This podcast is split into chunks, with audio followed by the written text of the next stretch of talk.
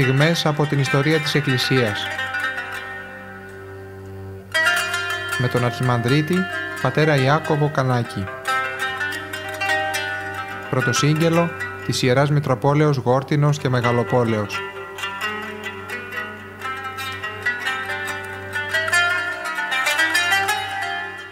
Στο διάβα αυτό της ιστορίας, στην πορεία της εκκλησιαστικής ιστορίας, έχουμε φτάσει στην πρώτη Οικουμενική Σύνοδο.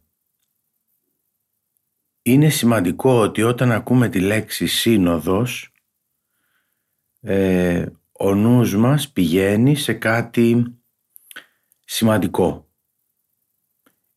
Είναι η συνάθρηση, η σύναξη ε, των ταγών της Εκκλησίας, των προεστώτων της Εκκλησίας για να αντιμετωπίσουν θέματα, ζητήματα που αφορούν στην Εκκλησία. Όταν μπροστά από την λέξη σύνοδος μπαίνει η οικουμενική, ε τότε μιλάμε για μία πιο θεσμοθετημένη μορφή συνόδου, η οποία έχει ε, μεγάλο κύρος.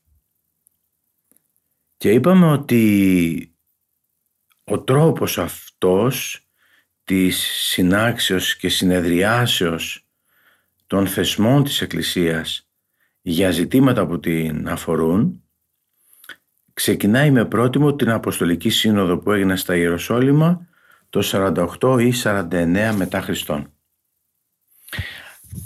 Είναι τότε που με την έκφραση έδοξε το Αγίο Πνεύματι και ημίν δηλώνουμε ότι οι αποφάσεις στη σύνοδο αυτήν αλλά και σε όλους οι συνόδους ε, βγαίνουν με την επιφύτηση του Αγίου Πνεύματος. Αυτοί οι πατέρες, οι επίσκοποι που παίρνουν μέρος στη σύνοδο και διαχειρίζονται τα θέματα της Εκκλησίας φυσικά με τις δικές τους ικανότητες πρώτα με την αγιότητα του βίου την θεολογική του συγκρότηση ε, κυρίως όμως με καθοδηγό το Άγιο Πνεύμα είναι αυτή είναι, αυτά, είναι αυτό το Άγιο Πνεύμα το οποίο φωτίζει και στο τέλος το αποτέλεσμα της Συνόδου να είναι κάτι θεόπνευστο. Μόλις μπαίνουμε στην πρώτη Οικουμενική Σύνοδο. Από τον τόμο Οικουμενικές Σύνοδοι και Εκκλησιαστική Ενότητα μια, ένα συλλογικό τόμο της Ιεράς Μητροπόλεως Δημητριάδος και Αλμυρού με τη μέρημνα του Μητροπολίτου Κυρίου Κυρίου Ιγνατίου έχουμε την καταγραφή από καθηγητές του Πανεπιστημίου, κυρίως καθηγητές, και πολλοί από αυτούς στο ίδιο το αντικείμενο της ιστορίας, έχουμε καταγραφή της έρευνάς τους. Έρευνας η οποία είναι κοπιαστική ε, πολλές φορές, είναι πολυετής πολλές φορές είναι πραγματικά ένα ε, δύσκολο εγχείρημα στο να ψάξεις τα αρχεία και να βρεις ό,τι μπορεί να αποκαλυφθεί για το τι ακριβώς συνέβη, πώς συνέβη, πώς δημιουργήθηκε και πώς τελικά πήρε σάρκα και οστά και πραγματοποιήθηκε η κάθε μία σύνοδος. Το κάθε ένα μεγάλο ιστορικό γεγονός. Έτσι λοιπόν ο καθηγητής Ιωάννης Μπάκας, επίκουρος καθηγητής του Τμήματος Πνευματικής και Κοινωνικής Θεολογίας της Θεολογικής Σχολής του Αριστοτελείου Πανεπιστημίου της Θεσσαλονίκης, έκανε την εισήγηση σχετικά με την πρώτη Οικουμενική Σύνοδο με τον τίτλο «Από την ιστορία και τη θεολογία της πρώτης Οικουμενικής Συνόδου» στο, στο ιερατικό συνέδριο που έγινε ε, στο Βόλο και τα πρακτικά όλων των συνεδρίων γιατί ήταν ιερατικά συνέδρια σε ξεχωριστές ημέρες συγκεντρώθηκαν και αποτελούν αυτό το έργο που σας λέω. Οικουμενικές Σύνοδοι και Εκκλησιαστική Ενότητα. Πολύ σπουδαίο έργο από τις εκδόσεις Αρχονταρίκη συλλογικός τόμος και ε, νομίζω ότι αποτελεί ένα πολύτιμο εγχειρίδιο στα χέρια μας ε, όλων ημών που ενδιαφερόμαστε για την εκκλησιαστική ιστορία και την πορεία της Εκκλησίας μέσα στο χρόνο γιατί επαναλαμβάνω είναι κόπος έρευνας. Ε, οι καθηγητές μετά από την ε, πολυετή έρευνά τους μας δίνουν τα αποτελέσματα αυτής που είναι πάρα πολύ σημαντικά και βάση και με βάση αυτά τα κείμενα, αυτές τις εισηγήσεις ε, πάνω σε αυτά θα μιλήσουμε, με βάση αυτά θα μιλήσουμε. Είπαμε λοιπόν ο όρος σύνοδος είναι πλέον χαρακτηριστικό της χριστιανικής παράδοσης. Η Οικουμενική Σύνοδος είναι το ύψιστο όργανο, ας το πούμε έτσι, ε, περί, ε, που λαμβάνει αποφάσεις σχετικά ε, με θέματα της Εκκλησίας και όπως το λέμε οικουμενική σημαίνει ότι είναι θέματα που απασχόλησαν την Εκκλησία σε όλο τον κόσμο. Δηλαδή θέματα που ήταν τόσο σοβαρά που χρειάστηκε να συναχθούν επίσκοποι, πατέρες από όλη την τότε γνωστή οικουμένη και να συνεδριάσουν, να βρουν λύση και στο τέλος να εκδώσουν τα πρακτικά αυτών των συνόδων και να δώσουν έτσι τη λύση και τις κατευθυντήριες γραμμές ε, στους επόμενους ποιμένες σε όλους που ασκούν το ιερατικό έργο. Να πούμε ότι ήδη τον τρίτο αιώνα έχουμε την πρώτη ε, διαμόρφωση αυτής της συνόδου. Έχουμε πει, είπαμε από το 48-49 που ήταν η Αποστολική Σύνοδος ε, και, και μετά από αυτή την ημερομηνία σιγά σιγά έχουμε συνάξεις επισκόπων που δεν είναι σε μία περιοχή μόνο αλλά έρχονται και επίσκοποι από διπλανές, από γειτονικές περιοχές ε, συνεδριάζουν από κοινού και βγάζουν κάποια απόφαση. Έχουμε χαρακτηριστικό παράδειγμα ε, επίσκοποι από την Αλεξάνδρεια να φτάνουν στην Αντιόχεια γύρω στο 264 και 268 μετά Χριστόν για να αντιμετωπίσουν από κοινού την αίρεση του Παύλου του Σαμοσατέα ο οποίος αμφισβήτησε, την αμφισβητούσε τη θεότητα του Χριστού. Βλέπουμε λοιπόν ότι υπάρχει μια ε, καταγραφή συνεργασίας των επισκόπων από διάφορες περιοχές για την αντιμετώπιση θεμάτων ε, ή σε μικρότερο τοπικό επίπεδο αλλά και αργότερα σε, σε μεγαλύτερο, σε μεγαλύτερη, ε, σε γενικότερο επίπεδο. Δημιουργείται επίσης στην εποχή εκείνη ένα, ένα είδος σχέσης μεταξύ του τοπικού επισκόπου και της συνόδου των επισκόπων μιας ευρύτερης εκκλησιαστικής περιοχής που εκτείνεται γύρω από την πρωτεύουσα, τη λέμε πόλη, Μητρόπολη. Έτσι λοιπόν έχουμε την ε, Μητρόπολη και τον Μητροπολίτη ε, ως επικεφαλή είναι επικεφαλής και ε, έχουμε επισκόπους στις περιοχές. Έτσι θα φτάσουμε μέχρι και τον 4ο αιώνα. Ε, το 313 είναι μια ημερομηνία που θα πρέπει να έχουμε υπόψη μας. Είναι τότε που εκδίδεται εξέδωσαν το διάταγμα των Μεδιολάνων. Και στην ίδια περίοδο ο Μέγας Κωνσταντίνος επεκτείνει συνεχώς την υποστήριξή του προς τον χριστιανισμό. Ο συναυτοκράτορας του τώρα στην Ανατολή, ο Λικίνιος, έχει αρχίσει έναν ακόμα διωγμό ενάντια στην Εκκλησία. Και ο Ευσέβιος Κεσαρίας περιγράφει τη δίωξη αυτή στην εκκλησιαστική του ιστορία. Απαγορεύει, προσέξτε μια λεπτομέρεια, ο Λικίνιος στο πλαίσιο του διωγμού εναντίον της Εκκλησίας απαγορεύει στους επισκόπους της Ανατολής να ταξιδεύουν εκτός της επαρχίας τους με σκοπό τη συμμετοχή τους σε συνόδους καθώς ο συνοδικός τρόπος έχει γίνει τώρα ο συνηθισμένος τρόπος ρύθμισης των θεμάτων. Άρα βλέπουμε ότι τον 4ο αιώνα είναι ήδη διαμορφωμένος ο, ο τρόπος αυτός λειτουργίας, ο συνοδικός τρόπος λειτουργίας της Εκκλησίας. Και βέβαια όταν επικράτησε οριστικά ο Μέγας Κωνσταντίνος ε, η λειτουργία της Συνόδου ε, γίνεται ένας θεσμός μέσα στην αυτοκρατορία και φυσικά είναι ο τρόπος λειτουργίας όπως είπαμε της Εκκλησίας.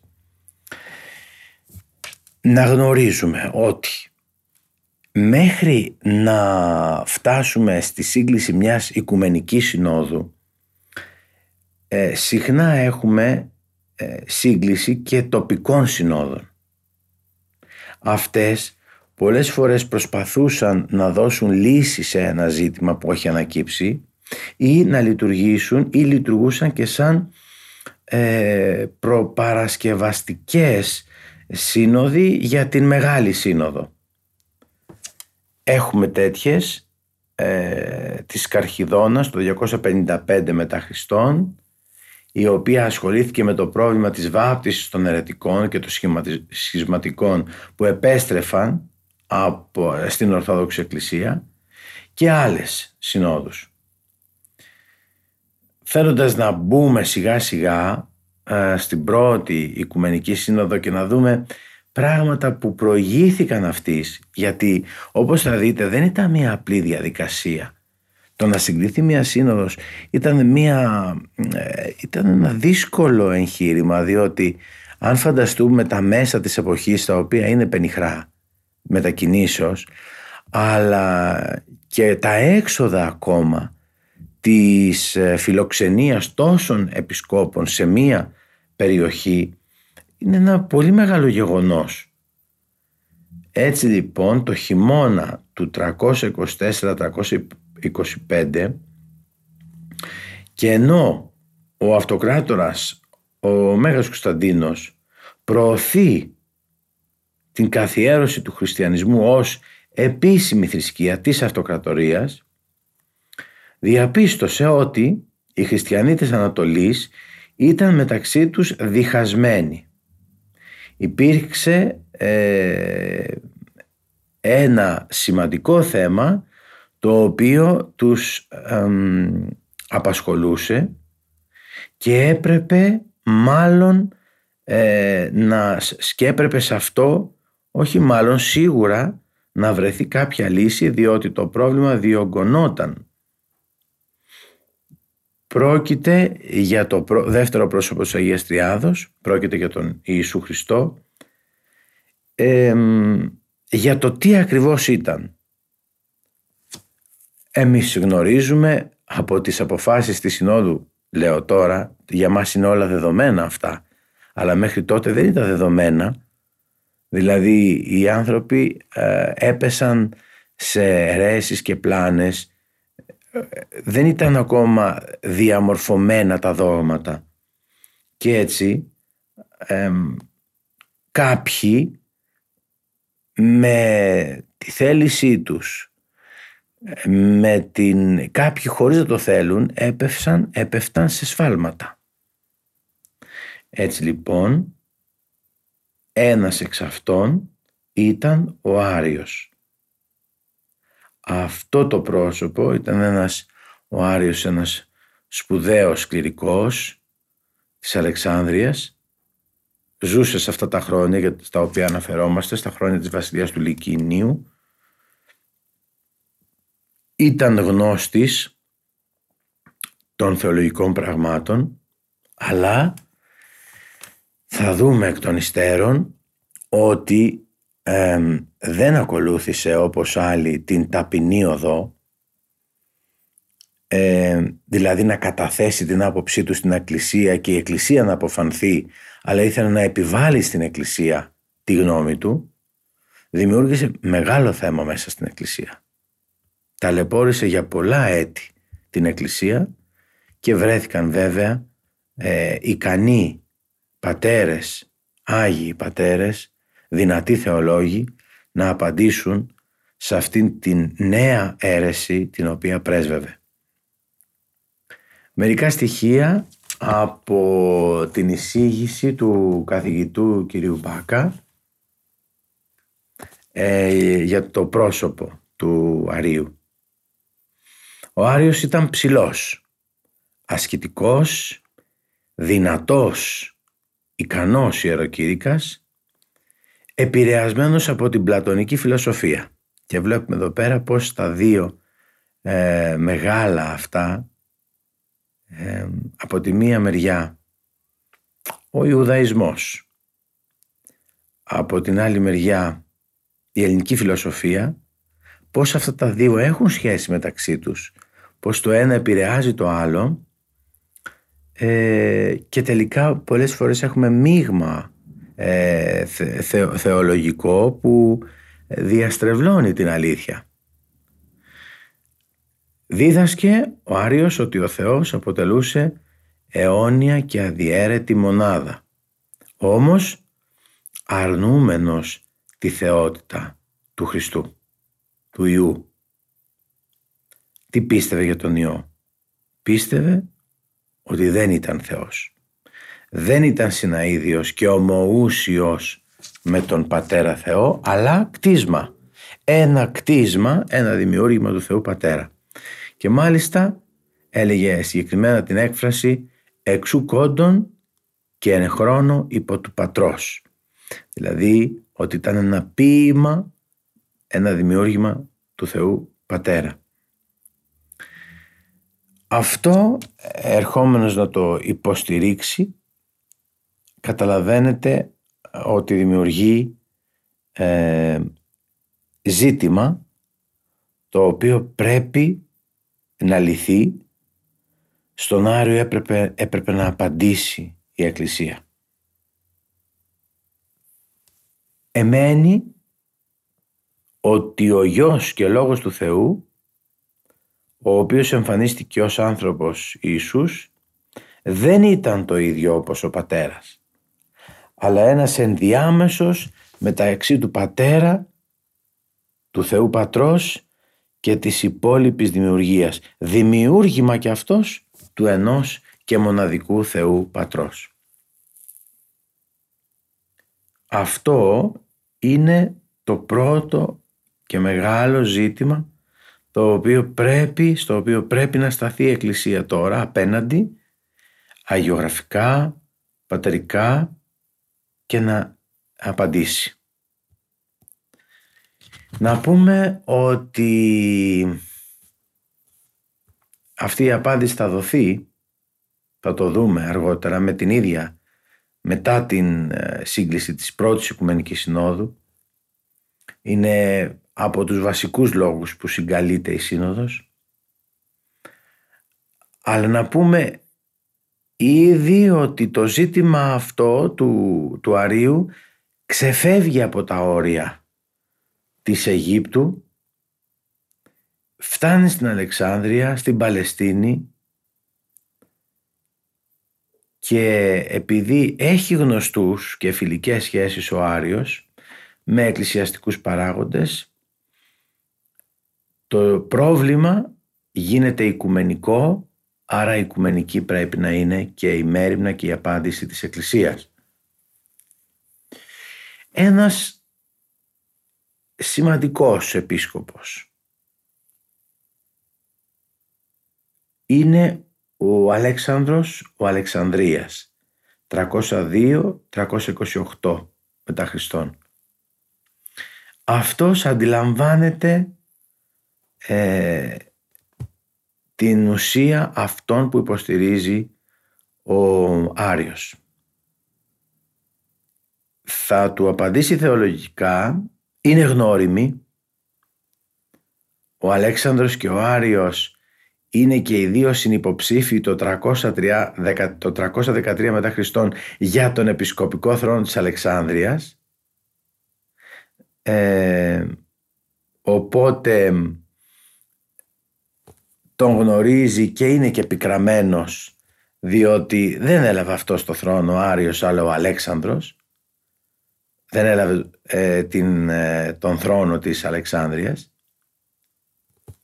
και σημειώνεται από τον καθηγητή Ματσούκα ότι η αρχομανία ήταν ισχυρότατο πάθος, το ισχυρότατο πάθος του Αρίου. Εδώ να σταθούμε ένα λεπτό και να πούμε ότι ήταν πολλοί οι οποίοι αφού ακόμα δεν έχουν δημιουργηθεί τα δόγματα ε, καταθέτουν προτάσεις, σκέψεις για το ποια μπορεί να είναι η σχέση μέσα στην τριάδα τι ακριβώς είναι ο Χριστός τι ακριβώς είναι το Άγιο Πνεύμα θα τα δούμε αργότερα. Αλλά όπως και προείπα όχι με μία τάση να επηρεάσουν με επιχειρήματα και να πείσουν την Εκκλησία γι' αυτό. Ε, θέλοντας με μία τάση έτσι εγωιστική να το κάνουν αυτό. Αυτοί οδηγούνται στην αίρεση. Και ο Ιερός Αυγουστίνος ο οποίος είναι ένα από τα μεγάλα πνεύματα του κόσμου. Και βέβαια Άγιος της Εκκλησίας είναι Άγιος γιατί και ενώ ήθελε να εισηγηθεί κάτι το οποίο δεν ήταν θεολογικά ορθό καταθέτει την άποψή του και λέει ότι εγώ καταθέτω αυτό αλλά εσείς ε, θα το αξιολογήσετε και να μου απαντήσετε σε αυτό που λέω αλλά αυτό γίνεται με μια ταπεινότητα. Είναι σημαντικό αυτό. Γι' αυτό και η Εκκλησία και κάποιους από τους πατέρες που εξέφρασαν μια λαθασμένη θεολογική θέση για ένα θέμα αλλά δεν το έκαναν αυτό ε, με διάθεση επιβολής εγωιστική δηλαδή με εγωιστικό κίνητρο τους έχει κάνει και τους έχει κατατάξει στο αγιολόγιο ενώ εκείνος όπως ο Άριος ο οποίος έρχεται με αυτή την αρχομανία με ένα πάθος να επιβληθεί, τότε αυτός αποπέμπεται από την Εκκλησία. Ο πρώτος λοιπόν που αντιλαμβάνεται τις ε, ερετικές απόψεις του Αρίου είναι ο Αλέξανδρος ο Αλεξανδρίας, γνώριμος του Αρίου.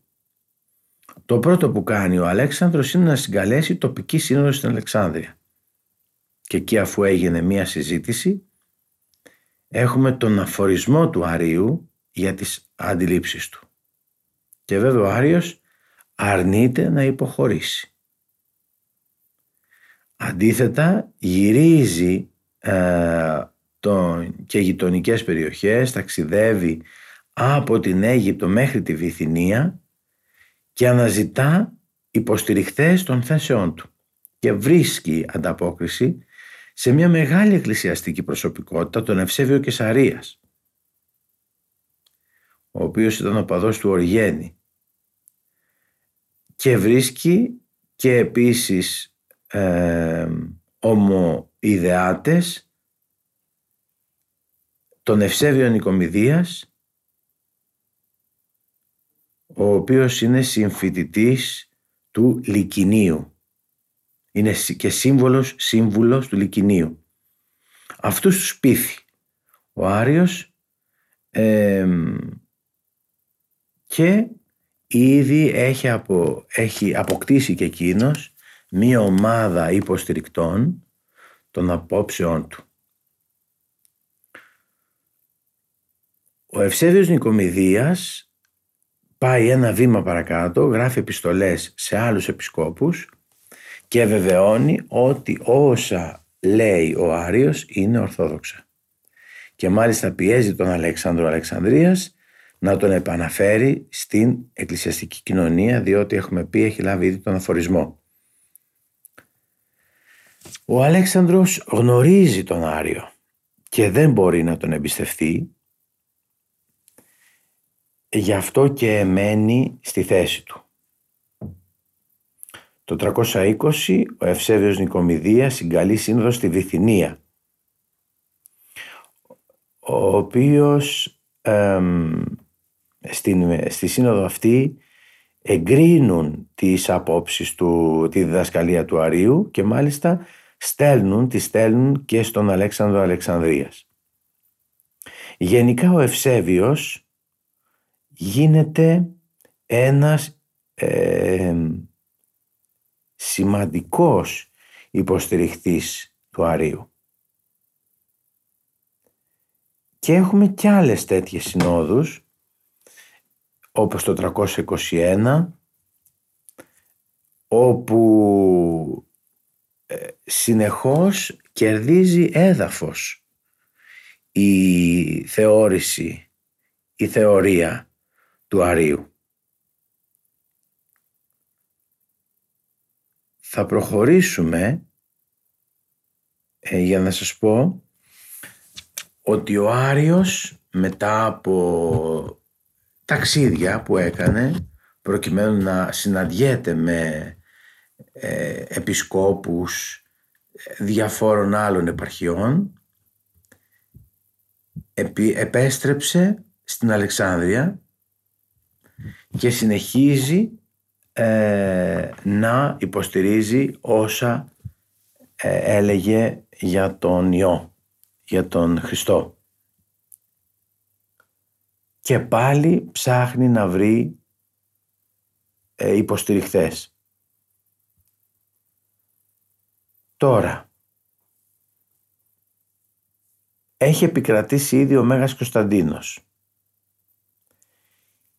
και σε πόλεις της Ανατολής έχουμε ήδη υφιστάμενες αναταραχές, δημόσιες ταραχές για το ζήτημα του Αρίου. Τώρα ο Κωνσταντίνος, ο Μέγας Κωνσταντίνος, ο οποίος βρίσκεται επικεφαλής αυτοκρατορίας, είναι ένας πολιτικός θετικά προσκύμενος στον χριστιανισμό αλλά ένας πολιτικός, ένας αυτοκράτορας θέλει να έχει την αυτοκρατορία του σε ειρήνη. Να μην υπάρχουν κοινωνικές αραταραχές και δεν καταλαβαίνει ακριβώς το τι μπορεί να φέρει, να δημιουργήσει μια τέτοια θεολογική διαμάχη. Γι' αυτό τον βοηθά πάρα πολύ θεωρείται ότι είναι ο πνευματικός του πατέρας και καθοδηγητής, τον βοηθάει πάρα πολύ ένας όσιος της Εκκλησίας, ο όσιος επίσκοπος Κορδούης. Αυτός είναι ένα σημαντικό πρόσωπο το οποίο θα βρεθεί δίπλα στον αυτοκράτορα, θα είναι ο σύμβουλός του, θα τον βοηθήσει σε σημαντικά σημεία, ε, ιστορικά σημεία, κομβικά σημεία, δίνοντάς του μία γνώμη σημαντική και ε, θα, θα τον ακούσει ο αυτοκράτορας και για την πρόταση που του, και στην πρόταση που του έκανε ο Όσιος Κορδούης να, να συγκαλέσει μεγάλη σύνοδο σαν να προβλέπει ο Όσιος Κορδούης αυτό που έρχεται αυτό το μεγάλο κύμα που έρχεται ε, και, του, και τον, του προτείνει, του εισηγείται να συγκαλέσει σύνοδο και μάλιστα μεγάλη σύνοδο. Δεν μπορούμε να την πούμε ακόμα η οικουμενική αυτή, αν και αυτά είναι τα χαρακτηριστικά της, γιατί ακόμα ο όρος είναι, ε, δεν υφίσταται. Ενώ στην ουσία υφίσταται, ως όρος δεν υφίσταται. Υπάρχει λοιπόν μια, ένας, ένα, ένας πολύ άσχημος μια πόλωση μέσα στην αυτοκρατορία ε, για το ζήτημα του, του Αρίου και των ε, θεωριών του. Ο Κωνσταντίνος έχει, έχει ήδη αντιληφθεί ότι πρέπει να αναμειχθεί στα εκκλησιαστικά ζητήματα. Αν θέλει η πολιτεία του, αν θέλει η αυτοκρατορία του να διατηρήσει ειρήνη, ε, να διατηρηθεί σε ειρηνική κατάσταση θα πρέπει να λάβει ε, γνώση και να ε, ξεκινήσει την προσπάθειά του. Και βέβαια το ότι ο ίδιος επεμβαίνει δηλώνει και την αδυναμία της Εκκλησίας να συγκαλέσει μόνη της μία σύνοδο τέτοιου, μεγά, τέτοιου μεγάλου μεγέθους. Είπαμε πριν ότι και οργανωτικά και οικονομικά είναι ε, πολύ μεγάλο, πολύ μεγάλο το, το, το έξοδο, το ποσό που χρειάζεται προκειμένου να πραγματοποιηθεί. Οπότε χρειάζεται να βοηθήσει, χρειά, υπάρχει ανάγκη να βοηθήσει ο αυτοκράτορας. Αυτό δεν σημαίνει όμως ότι η ανάμιξη του αυτοκράτορα έχει να κάνει με την ίδια, ε, με τα ίδια τα, τα πορίσματα και τους όρους της Συνόδου. Δεν θα αποφασίσει ο αυτοκράτορας. Εκείνος θα δείξει το ενδιαφέρον του από τη μεριά του και θα υποστηρίξει και θα στηρίξει την προσπάθεια των αρχιερέων της Εκκλησίας προκειμένου να διατηρηθεί η ενότητα της Εκκλησίας και κατ' επέκταση και η ενότητα μεταξύ των πολιτών της αυτοκρατορίας. Έτσι συνεργάζεται ο αυτοκράτορας με την Εκκλησία και έχουμε σιγά σιγά την, ε, την προπαρασκευή της πρώτης Οικουμενικής Συνόδου. Να πούμε ότι πολλές φορές το βλέπουμε μέσα στην ιστορία ότι η πολιτεία επεμβαίνει στα της Εκκλησίας. Θυμάμαι αυτούς τους δύο όρους που ο καθηγητής ε, κύριος Βλάσιος Φιδάς μας έλεγε από την έδρα του Πανεπιστημίου για τον κέσαρο παπισμό και τον ε, παποκεσαρισμό ε, την ανάμιξη δηλαδή των δύο αρχών της μιας μέσα στην άλλη χωρίς όμως αυτό να σημαίνει ότι έχουμε ε, μπερδεμένους τους ρόλους. Δεν είναι μπερδεμένοι οι ρόλοι. Ε, είναι ξεχωριστό το έργο της πολιτείας και ξεχωριστό της εκκλησίας αλλά επειδή είναι κοινός ο τόπος, κοινό το αντικείμενο, ο λαός δηλαδή οι πολίτες του κράτους είναι και μέλη της εκκλησίας πολλές φορές χρειάζεται η συνεργασία των δύο αυτών φορέων. Ο Κωνσταντίνος πάντως αξιοποίησε αυτή τη συνήθεια να συνέχονται οι επίσκοποι σε σύνοδο όταν προέκυπταν ζητήματα πίστης και εκκλησιαστικής τάξης και για το λόγο αυτό πρόθυμα δέχτηκε την πρόσκληση να συγκαλέσει μία μεγάλη σύνοδο επισκόπων στην Ανατολή. Και βέβαια πάντοτε είπαμε αυτό γινόταν με τη συμβουλή και την εισήγηση του διακριτικού αυτού πνευματικού του πατέρα, του Επισκόπου Οσίου Κορδούη. Και εδώ βλέπουμε ότι ε, ο πολιτικός άρχοντας δεν είναι κακό, αντίθετα είναι ευεργετικό να έχει έναν πνευματικό σύμβουλο μέσα από την Εκκλησία τον οποίον να εμπιστεύεται και βέβαια να τον ακούει όταν θέλει να πάρει σημαντικές αποφάσεις για, την, ε, για τη χώρα του, εδώ για την αυτοκρατορία του. Στον Όσιο Κορδούη, στον επίσκοπο αυτό της Εκκλησίας, στον έμπιστό του, ο Μέγας Κωνσταντίνος ε, αναθέτει ε, κάποια αρμοδιότητα προκειμένου να δημιουργηθεί η προϋπόθεση προκειμένου να φτάσουμε στην Οικουμενική Σύνοδο. Έτσι λοιπόν στέλνει επιστολές μέσω του Επισκόπου Κορδούη και στα δύο μέρη ε, ε, και στις δύο πλευρές και στον Αλέξανδρο Αλεξανδρίας και στον Άριο ε, μήπως και υπάρξει κάποιος συμβιβασμός μεταξύ των δύο.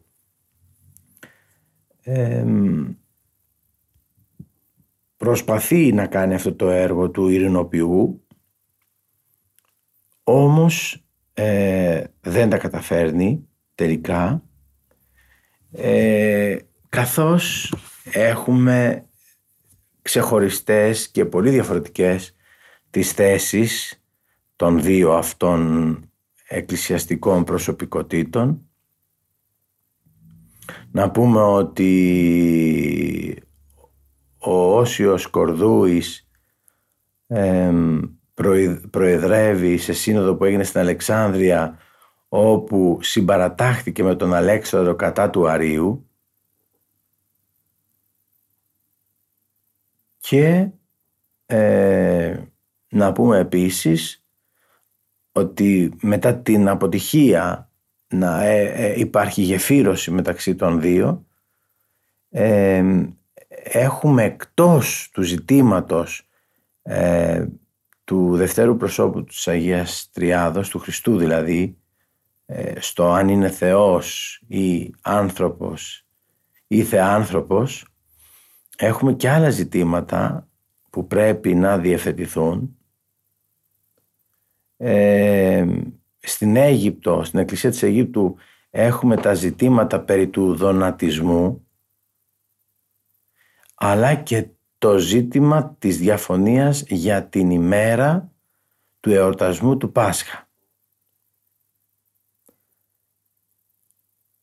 Έτσι λοιπόν υπάρχουν και άλλοι λόγοι για να συγκληθεί η πρώτη Οικουμενική Σύνοδος. Πριν φτάσουμε εκεί, άρα μιλούμε για τον Αριανισμό, για το Μελιτιανό και το Κολουθιανό σχίσμα. Είπαμε ήταν επίσης ένα πρόβλημα και το πώς θα δεχόμαστε στην Εκκλησία αυτούς που είχαν αρνηθεί την πίστη και ζητούσαν ε, με μεταμέλεια, με μετάνοια την επιστροφή τους στην Εκκλησία. Είναι λοιπόν ανάγκη ο Μέγας Κωνσταντίνος μετά τις προσπάθειες που έκανε οι οποίες απέβησαν άκαρπες και βέβαια μετά από την συμβουλή του Οσίου Κορδούη να ορίσει επιτέλους και να λήξει ε, το ζήτημα αυτό με μία οικουμενική σύνοδος. Θα ήταν η πρώτη λοιπόν οικουμενική σύνοδος και λέγεται οικουμενική ε, διότι α, καλούνται, προσκαλούνται εκπρόσωποι όλων των εκκλησιών της Εκκλησίας ε, κατά τόπους. Όμως η απήχηση που γνώρισε η σύνοδος της Νικαίας, διότι εκεί ε, αυτό βρήκαν, αυτήν την πόλη διάλεξαν να γίνει σύνοδος και θα δούμε γιατί, ε, έδωσε το κύρος, αυτή η πρώτη σύνοδος δίνει το κύρος από, ε, στον, στο να λάβει ο όρος οικουμενική μια ιδιαίτερη βαρύτητα ως προς τις αποφάσεις της και την αναγνώριση των αποφάσεών της στη συνείδηση όλου του σώματος της Εκκλησίας. Άρα λοιπόν οικουμενικοί διότι καλούνται επίσκοποι, εκπρόσωποι από όλη την τότε γνωστή εκκλησία όπως ε, κατά τόπους, όπως η εκκλησία βρίσκεται κατά τόπους ε, και βέβαια μετά το κύρος της συνόδου αυτής της Νικαίας ε, δίνει και την ε, ιδιαίτερη βαρύτητα ε, προκειμένου να, αναγνωριστεί, να αναγνωριστούν οι αποφάσεις της από όλους τους χριστιανούς αυτό που λέμε τη συνείδηση της Εκκλησίας από τη συνείδηση του σώματος της ε, Εκκλησίας. Να πω επίσης ότι δεν ήταν ε, η, η Νίκαια η, η πρώτη επιλογή για να γίνει η σύγκληση της Συνόδου. Η πρώτη επιλογή ήταν η Άγκυρα ε, για την άνοιξη του 325 μετά Χριστόν. Η σύνοδος ε, προγραμματίστηκε λοιπόν αρχικά στην Άγκυρα για την άνοιξη του 325. Οι προσκλήσεις στάλθηκαν στους επισκόπους της Εκκλησίας ενώ παράλληλα στις αρχές του έτους οργανώθηκε από τον Όσιο Κορδούη Περιφερειακή Σύνοδος στην Αντιόχεια η οποία θα έθετε τις βάσεις για τη Μεγάλη Σύνοδο της Άγκυρας.